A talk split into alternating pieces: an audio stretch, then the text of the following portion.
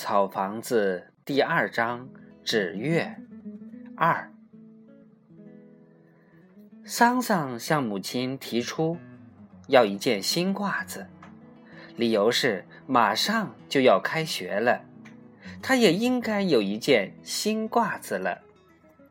母亲说：“这是太阳从西边出来了，你也知道要新衣服了。”就很快去镇上扯回布来，领着桑桑去一个做缝纫活的人家量了身长，并让人家尽快将活做出来。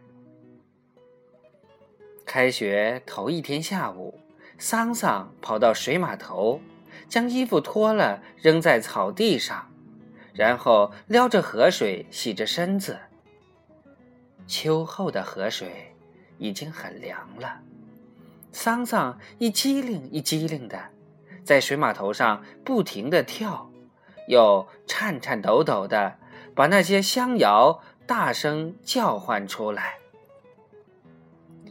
姐姐十五，我十六，妈生姐姐我煮粥，爸爸睡在摇篮里，没有奶吃向我哭。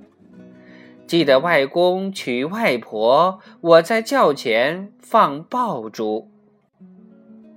就有人发笑，并将桑桑的母亲从屋里叫出来，看你家桑桑在干什么呢？桑桑的母亲走到河边上，不知是因为桑桑的样子很好笑，还是因为桑桑大声嚷嚷着的香谣很好笑，就。绷不住脸笑了，小猴子，冻死你！桑桑转身对着母亲，用肥皂将自己擦得浑身是沫，依然不住声的大叫着。